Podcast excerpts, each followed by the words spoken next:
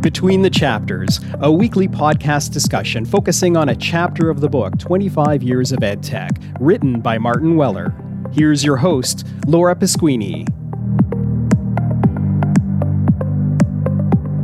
All right, welcome to Chapter 8, 2001 E-Learning Standards. Today I'm joined for the book club conversation with Lorna Campbell and Phil Barker. Welcome.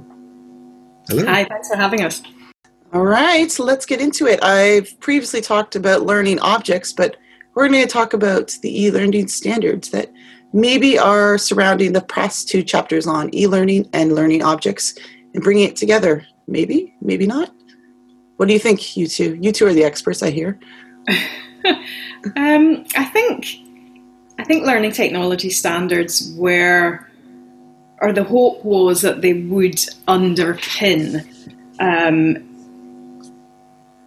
interoperable learning objects and interoperable systems. That was really the aim of learning technology standards, and it was actually, I think, a very admirable goal. What we wanted, or what people who were involved in developing standards were trying to do, was to prevent education organisations from being locked into systems, because we all knew that if you invested in an institutionalised system, stuck all your content into it, or all your data into it, or all your information into it, and then wanted to shift to another system further down the line without interoperability, then that's a huge and very costly overhead. So I think the goal of education technology standards to make these interoperable systems and to make this interoperable content was a really, really good idea. But the problem was that it didn't really work in practice for a large number of reasons, which I think we'll probably get into during the course of this conversation. So yeah, I think standards to some extent are inextricably bound up with the idea of learning objects, and I think maybe some of the reasons why learning objects did not really work is the same reasons that not all, but many learning technology standards did not do the job that they set out to do. What do you think, Phil? Is that Yeah, I think that's right. But I mean, for me, it wasn't just a case of, you know, having your own content and putting it into a system and then wanting to migrate to the next system that you used. A lot of the really high quality learning resources that I saw at the time just took so much effort to develop that it wasn't feasible to use them for just one person's course, or, you know, in just one place. So you needed to be able to create content that could be shared among several different organizations and used in different contexts, used in, you know, across many different universities, for example, that were teaching similar courses. Mm-hmm. So, you know, for me, it seemed that if we were going to get high quality learning resources, they couldn't be developed for just one course, so they needed to be interoperable. They needed to work across many different systems that were being used by the different people who might benefit from the resource. Yeah, the previous chapter, and Brian talked about this in our book club too, is we just had these little pieces and objects that were standing on their own, and we never had anything to kind of loop them together. And around the mid-90s, Educause is one of the groups that was mentioned in this chapter, but they started that instructional management systems, IMS, to kind of think about how e-learning standards might come together and address some of the problems, which are platforms and content developers and using different formats and having them speak and talk to one another in a more cohesive way. And so I think this is where you two come in, because you started thinking about these standards in a different way across the pond in the UK. Can you share a little bit about what your background is in that area? Because it was really great to learn that I have the people who started it all there and tried to figure it out. Yeah, we should probably, this is where we add our disclaimer, or perhaps declaration of interest, that both Phil and I worked for an organisation called CETUS, which was the Centre for Education Technology and Interoperability Standards. And that was a national JISC service. So we were funded by the JISC, which was a national technology body. And our job, we were a distributed organisation that was spread out across the UK. And our job was to represent UK higher and further education on a number of international standards bodies. We did other things as well, but that was one of our core remits. So we actually sat on a number of these standards bodies. We were members of IMS, for example, members of IEEE, participated in Dublin Core, and we were there to represent UK higher and further education's interests on those standards bodies. And I think it was recognised that developing standards, the hardest thing about developing standards is achieving consensus. Particularly when you have very many different interests in the room. And our job was to be able to present a UK consensus within these standards bodies to ensure that the standards that produced would meet the requirements of UK higher and further education. That was extremely challenging when you looked at the breadth of organisations participating in these standards initiatives, and particularly in an organisation like IMS, where a lot of standards were very much coming from a more industry perspective. So yeah, it was interesting work, but it was challenging. Mm-hmm. Yeah, we talk about across industries. I still think higher ed is one. And I do think, but you're right, we have some different terminologies, vernaculars, objectives, motives, I say. And I think it was interesting to read this because in my talks with the just talking about the learning objects folks, and John Robertson was on that conversation.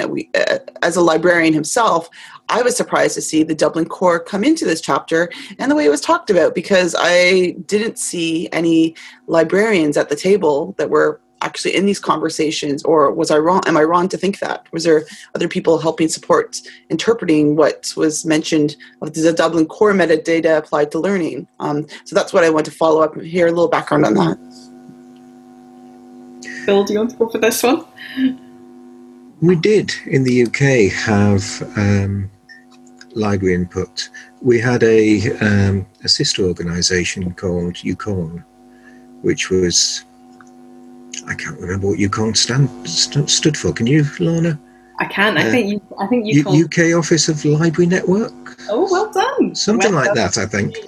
That. But you know, their remit was similar to ours. You know, help with the development of standards, but for them, it was in the library world, and we worked very closely with counterparts in UConn when it came to any standards that were relevant to, you know, metadata, for example, or to repositories, you know, the ones that touched on the library world. And, you know, we did, when we were gathering requirements, discussing the specifications while they were in development, we did talk to librarians, and we had librarians come to our meetings and talk about what they were doing. And they found it very difficult, I think, the fully trained cataloguing librarians were so used to describing a resource, the resource in hand as it was, you know, in objective terms. You know, describe the content, that's fine, you know, the subject matter, who wrote it, that sort of thing. But then, you know, we had the educators coming in and say, but how might it be used? And that's when librarians began to sort of get, what do you mean, how might it be used? You know, we can describe what it is, but, you know, I guess with a book, you read the book. So, you know, traditional library cataloguing doesn't go a great deal into how it might be used. And that's when we started looking at things, Lorna, like paradata, you know, recording how a resource had been used, and things like that. This is one of the real paradoxes about, I mean, when we look at the standards that were designed to describe educational content. So, for example, the IEEE LOM, which is frequently held up as probably being probably one of the most difficult standards to work with. I'm trying to be polite here. I spent a lot of time working with this standard. It wasn't good. It was very complex, and one of the reasons for that complexity was it wasn't just describing a thing, it was describing many different aspects of that thing, and in particular how that thing might be used. So once you get into that territory, you're getting further and further away from the intrinsic nature of the thing and more into very speculative realms of how, you know, the myriad possibilities of how it could be used. And that is the real paradox of trying to describe how a resource can be used in learning, because that is not something that is intrinsic to the resource, because you can use anything in learning. I mean, Bill and I spent years in meetings trying to define what a learning resource was. And of course, the answer to that is it can be anything. But if you're trying to codify that and pin it down in a standard, it's really difficult, because what makes a thing a learning resource is not the thing itself, but how it's used. Yeah. And that's when it gets really difficult. Yeah, and you know, we have to remember that learning is not something that's delivered. You know, learning is an activity. Learning is not content. Learning is a verb, not a noun. No, I love that you both said that, because I think of these standards, and why you stumped the librarians was, Dublin Core metadata, for anyone who wants to get nerdy, I'll put a link in the show notes, is really about descripting and descriptors for content. And you probably are struggling with industry folks that were beyond higher ed, because they're delivering training. I hear that all the time. Virtual instructor led. And I was like, we're talking about these content objects instead of talking about the pedagogies, the processes, the strategies, and the methodologies. So standard is an interesting term. And those who define the standard also come with, I think, some sort of bias or assumption of what that standard might be for anything. And when it comes to learning, we all have our own 2 cents on that. And I could see where some of these, what you're talking about is the UK Learning Object Metadata Core, UK LOM Core, kind of butted heads, it sounds, with IEEE or what IMS was thinking about at the time at Educause, and maybe even with the librarians set as standards, because we all had different perspectives of what teaching and learning was, especially in the online digital spaces we're kind of playing it. Kind of not. I think this is where there's a little bit of confusion in the chapter, is how all these standards related to each other. And I'm sure Martin won't mind us saying this. And again, I think this is something that we want to pick up in the conversation, is that the two main standards that were being used to describe learning resources were Dublin Core and IEEE LOM. There were only WAS, the two of them. The LOM was such a huge standard that very few people implemented the whole thing. So what they tended to do was implement an application profile of it. They would choose the elements that they would want and just use those. And then the idea was that if you published your application profile, people would be able to take that and know which elements you'd use, so you could exchange data. So what the UK LOM Core was an application profile of the LOM. It was a subset, a much smaller subset of the main standard, which we designed for use within the UK higher and further education sector as part of like JISC projects. So it wasn't anything different from the LOM, it was just this little subset of it. And we provided guidance on how to use these elements. So that's kind of like the relationship. So Dublin Core is a much simpler standard. The LOM was the one that has the, 86 elements? I used to know them all, can't remember any of them now. And the LOM Core was a subset of that. And I think we eventually got the LOM Core down to a subset of about 20 or something, or even less, I think. So that's how they're related. But Phil, do you want to sort of raise a point about, you know, why there is this confusion between them? Yeah, I mean, it relates back to something that I mentioned earlier, that we tried to get input from educators like Martin on what would they like to see in metadata.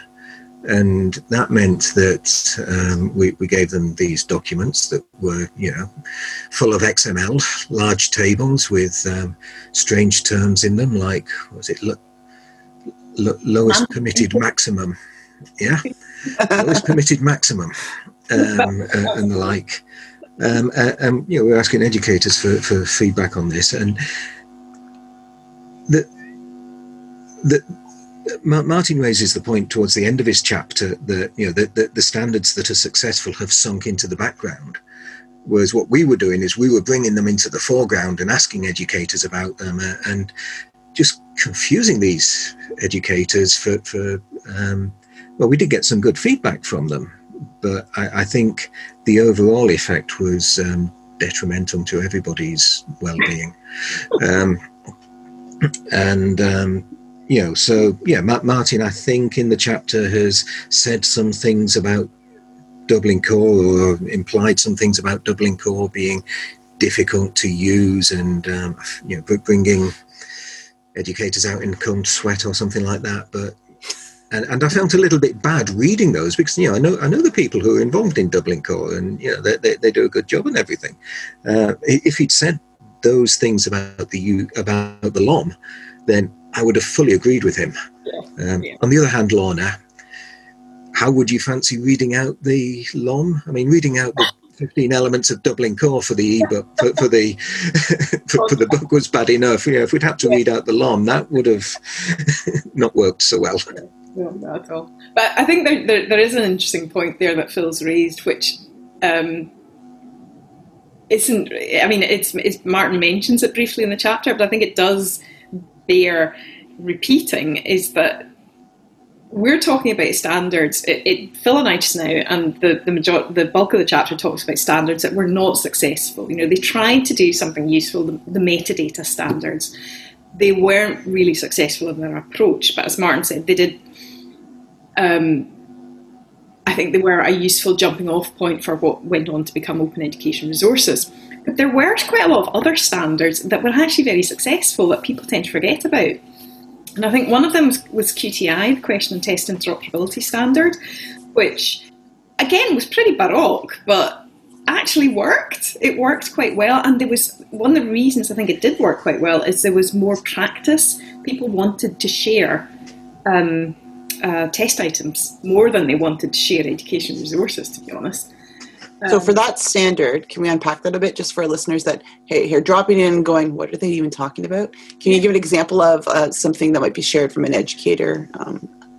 So the Question and Test Interoperability Standard was designed for exchanging questions, so assessment items, so that you could have a bank of question types that you could draw from to make different assessments. And the idea was that if you used this specification, you could exchange questions between item banks. So that was all it was designed to do. And it actually did do that, and it did that quite well.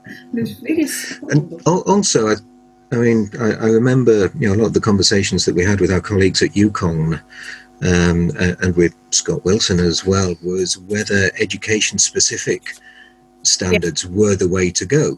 You know, a lot of the standards that have been most useful in education weren't entirely developed for education in the first place. You know, one which is really successful and that nobody knows is what lets you use, you know, Eduroam. If you've, you know, identity management standards that allow you to log on to Wi-Fi. You know, if you're affiliated with one educational institution, you can log on to the Wi-Fi at another one. In many countries around the world, you know, that's been a great success and you know, of great benefit, I think, to educators. And another example, we're doing this as a podcast, so you know, we can talk about a podcast as being content that's embedded in an RSS feed with metadata, so that, you know, the description of that content can be syndicated to different feed syndication points, and the content can be downloaded onto people's devices, and you get a nice display in your podcast app telling you, you know, what all the different episodes are. That's a great example of the sort of interoperability standard allowing content to travel from one device to another. Pretty much what we wanted to do with, you know, things like IMS content packaging and IEEE LOM. Yeah. That's a great example. And I think you're right, Phil. You earlier said the educators didn't want to see the standards. They actually just, it's like the mainframe of a house. They just wanted to have the fancy, the carpets and the walls and flooring and paint, but they're actually built around these things that were created in your standards. I think you said you had 84 UK LOM Core standards at one point. Is that true? And you went down to 20? What's the number? So lots of number of elements in the LOM. I used to know all this stuff. It was all the I had 76 in mind, but there's so many different ways. So many different ways of counting them. And okay. And one, yeah, it does. It depends how you count them. But the other thing about the UK LOM Core, that application profile, we had several versions of it for different things. And that, again, that was the way application profiles were supposed to work, is that you create an application profile for a specific purpose, and it might be bigger or smaller depending on what that purpose is. So you're customizing essentially what a standard could look like, depending on how or where it's used, it sounds like. Yeah. Great. You're cutting it down, and you're going to say, well, I'm going to use these 5 elements because they're the only ones that I need. And you publish that so other people can, if they want to interoperate with you, they can see how you're implementing the standard. And this is common, like using Dublin Core or other things to create databases or catalogs. Each institution, campus, organization will choose what metadata they want to include. They might have these are the standards across, and they may not use all, Dublin Core I'll pick on for the 15. They may not use all 15, and they might say we must have, these must be the must-haves, just so we can talk across, share, and include your item into whatever. And so for learning, I guess that's sounds like a great idea, is to customize it, because there's no way as an educator I'd be like, how many do you want me to do and look at and write about? And that's a lot. Mm-hmm. Yeah, absolutely. Yeah. Were there other things in your reading of the chapter that kind of stood out that you had a second thought about, or you were kind of considering as you reflect back? Because I don't think it was all negative. I think what you all were part of at the time did really lend us to evolve into OER, open education resources, and other things that we take for granted online these days. Yeah, no, I thought it was a very fair chapter. Like I said, barring this slight confusion between the different standards, I absolutely agreed with everything Martin was saying in it. And I think, I think we had to go through that process to, and again, as I said right back at the beginning, the goal of what these standards were trying to do was really admirable, but it just didn't really work. But I think to some extent we had to go through that process to figure that out and to figure out what we didn't want to do. Yeah. So one example of that is 2009. 8 or 9, yeah. 2009, I think it was. There was a large programme funded in England, not the whole of the UK, but in England, called the UK OER project. And that was about, it ran over 3 years, and I think it was about £5 million worth of public funding went into that. It was administered by JISC and the Higher Education Academy, and the organisation that Phil and I worked for provided the technical strategy for that programme. So we advised how the resources should be managed, how they should be exchanged. Sorry, I've just been joined by my cat here. We love cats in the pod. That's nice. This is Josh. Josh, nice to meet you. You have something to say about the UK OER project? What would Josh tell us you've learned from that? But the approach we took to that programme was not to go down a standards-heavy route, because we had tried that in previous programmes and learned that it didn't work. So when it came to the UK OER programme, which was the first large-scale OER initiative in the UK, we basically said to people, put the resources anywhere that is going to be useful to you. Try and put them somewhere that you can get an RSS feed out of, so they can then be aggregated.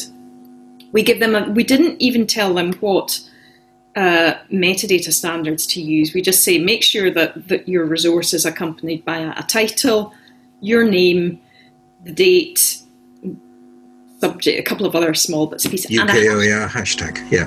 Hashtag UK OER. And there was some discussion about this approach, and that people were like, how are people going to be able to find things? Everything's going to disappear. It's all going to be a big mess, blah, blah, blah. the program ran for 3 years, and that hashtag is still in use. So you can actually still look on platforms like YouTube and Twitter and find resources tagged UK OER, some of which date right back to the original program from over 10 years ago. And some of them are new. I mean, I know people on Twitter who still use that hashtag. And I think that shift from formal standards to what at the time was called things like folksonomies and Web2 and, you know, all that kind of stuff, I think did mark a real shift that came in round about the same time as open education and OER. And I think that was really significant. And it's also, and also at that point, and going back to metadata, we switched the focus from sort of structured metadata to providing a description of the resource. And so it's something you mentioned, Laura, earlier, and which is in Martin's book, is the idea that you've got this resource and then you catalogue it. Mm-hmm. And that was something that we said, no, it shouldn't really work like this. And it was John Robertson who articulated this best when he said that the resources themselves would be self-describing. You know, you wouldn't, no academic would write a paper without putting a title at the top, a list of the authors underneath that. Underneath that, there'd be an abstract, and then a few, probably get some keywords, the date that it was written, that sort of thing. These are things that, academics would naturally put into a research paper that they were writing. And yet you take the same people and tell them to create a learning resource, and suddenly you get something with no contextualizing information whatsoever. So, the thrust was to say, okay, put the contextualizing information into the resource. And, hopefully we'll be able to, pull that information out later. Better still is, if you're using a content management system that allows that sort of contextualizing information to be entered as separate fields, then you're creating the metadata at the same time as you're creating the resource. And I think this is touching a little bit on one reason why I think a lot of the education standards failed is because the tooling that was created for them was really quite crude. Martin gives the example in the chapter of the UKE university where, they'd have a resource and they'd be cataloguing it. But if any change was made to the resource, all of the metadata had to be created again from scratch. And, when I read that part of the chapter, I thought, that's why they failed. Yeah. And anyone listening, as we've trip back the Wayback Machine to the 90s and early aughts, this wasn't a time where we had those interconnections. So I love, Lorna, that you brought up the UK OER project. I'll put that hashtag in to see what's still out there in the world. Because I think part of what is being said in a few of these between the chapter episodes is we never really had the means at that time to really share. Web 2.0 was just starting. We weren't social with our media. And we also didn't see value in that sharing. So a lot of these groundwork chapters, including the e-learning standards, I do think form not only OER, but Creative Commons. Like how do you kind of license, share, remix? And these are some of the early groundworks and rumblings. And also the idea that you're thinking about that long tail. You're not just like, let's put this up for this term or semester. But how could we go back to that a few years from now, 5 years from now? And could we even access that? Like people don't remember, like who in our offices still have maybe floppy disks from God knows when, hard little square disks that they've maybe, like I know that Phil's going to show us right now. Yeah, there you go, square hard disks. Like I'm thinking about all this.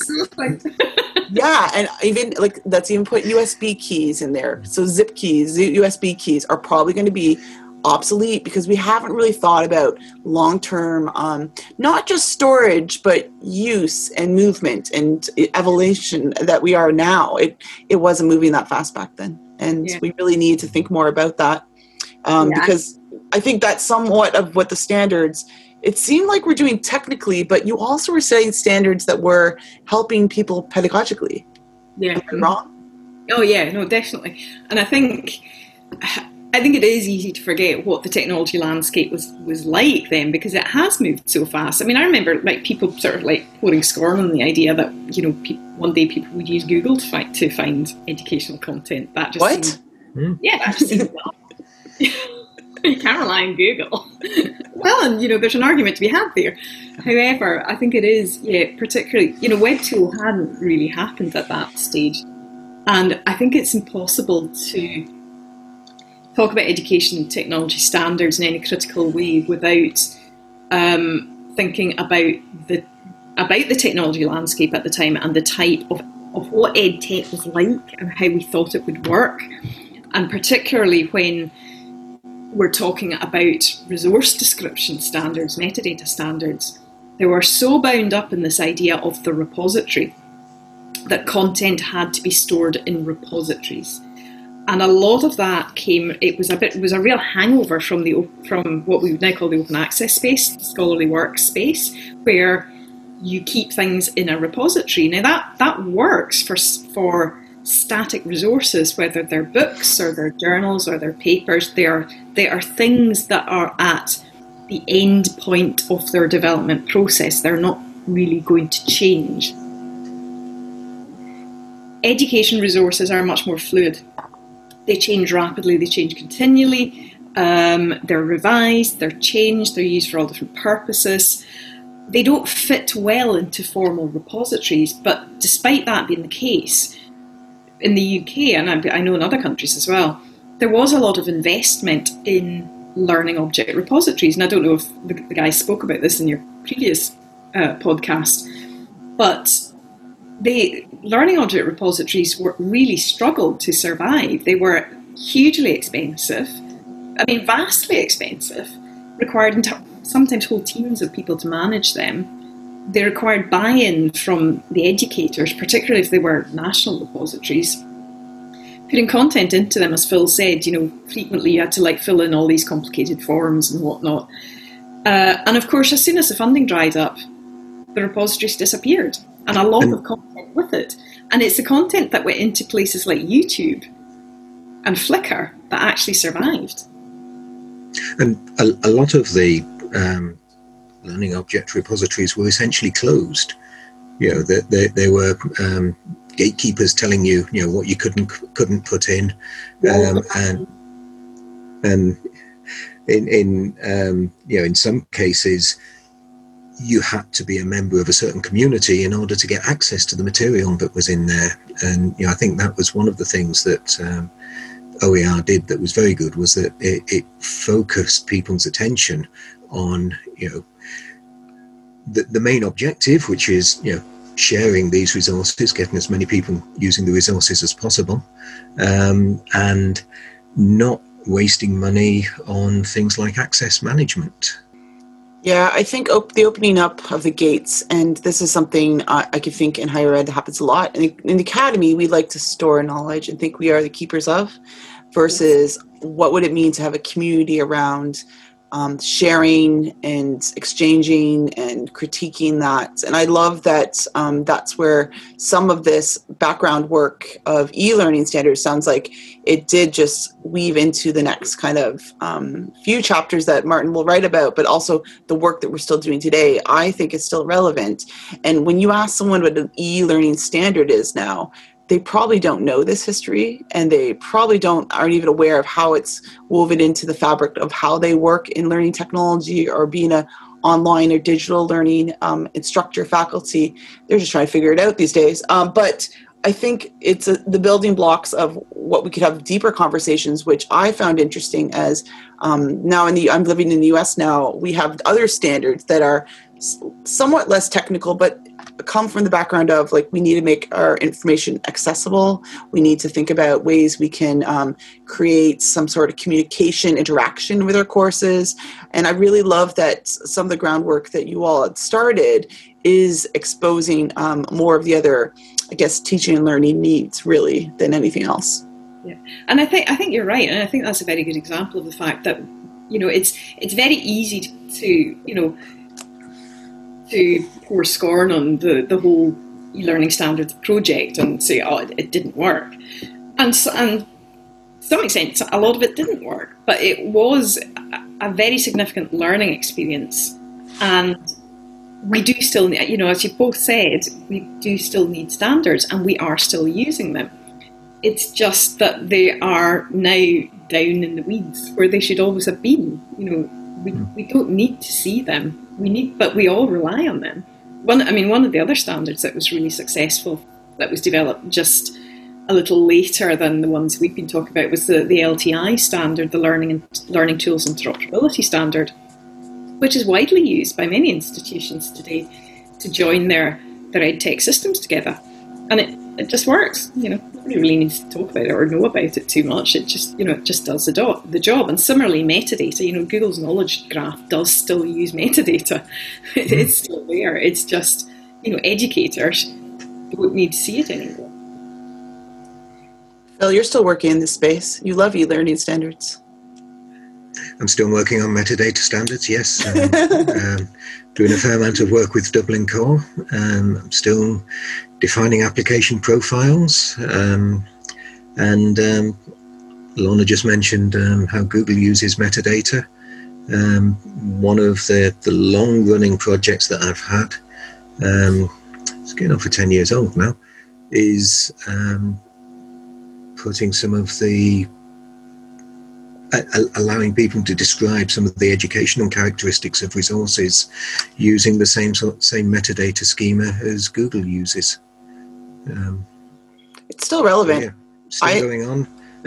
Trying to focus on small, simple things that can be done with simple use cases, like help somebody who suddenly found that they've got to be teaching online for some reason. You know, they haven't planned to do it a few months before, but they're doing it now, and they've got to find online learning resources that will help them teach some particular point in a curriculum that they're teaching to. Use cases like that are still relevant. Yeah, and I'm in an industry, and it's funny to see how metadata and SCORM it is part of the formal standards, because we still use it in xAPI. Things, finding out how things are being utilized or not, or failing. So I think it's the underlying technical things that, many people coming to this podcast that aren't loving the e-learning standards and metadata life, but they're coming to it knowing that this is woven into the fabric of what they're teaching and learning with, I think will be really critical.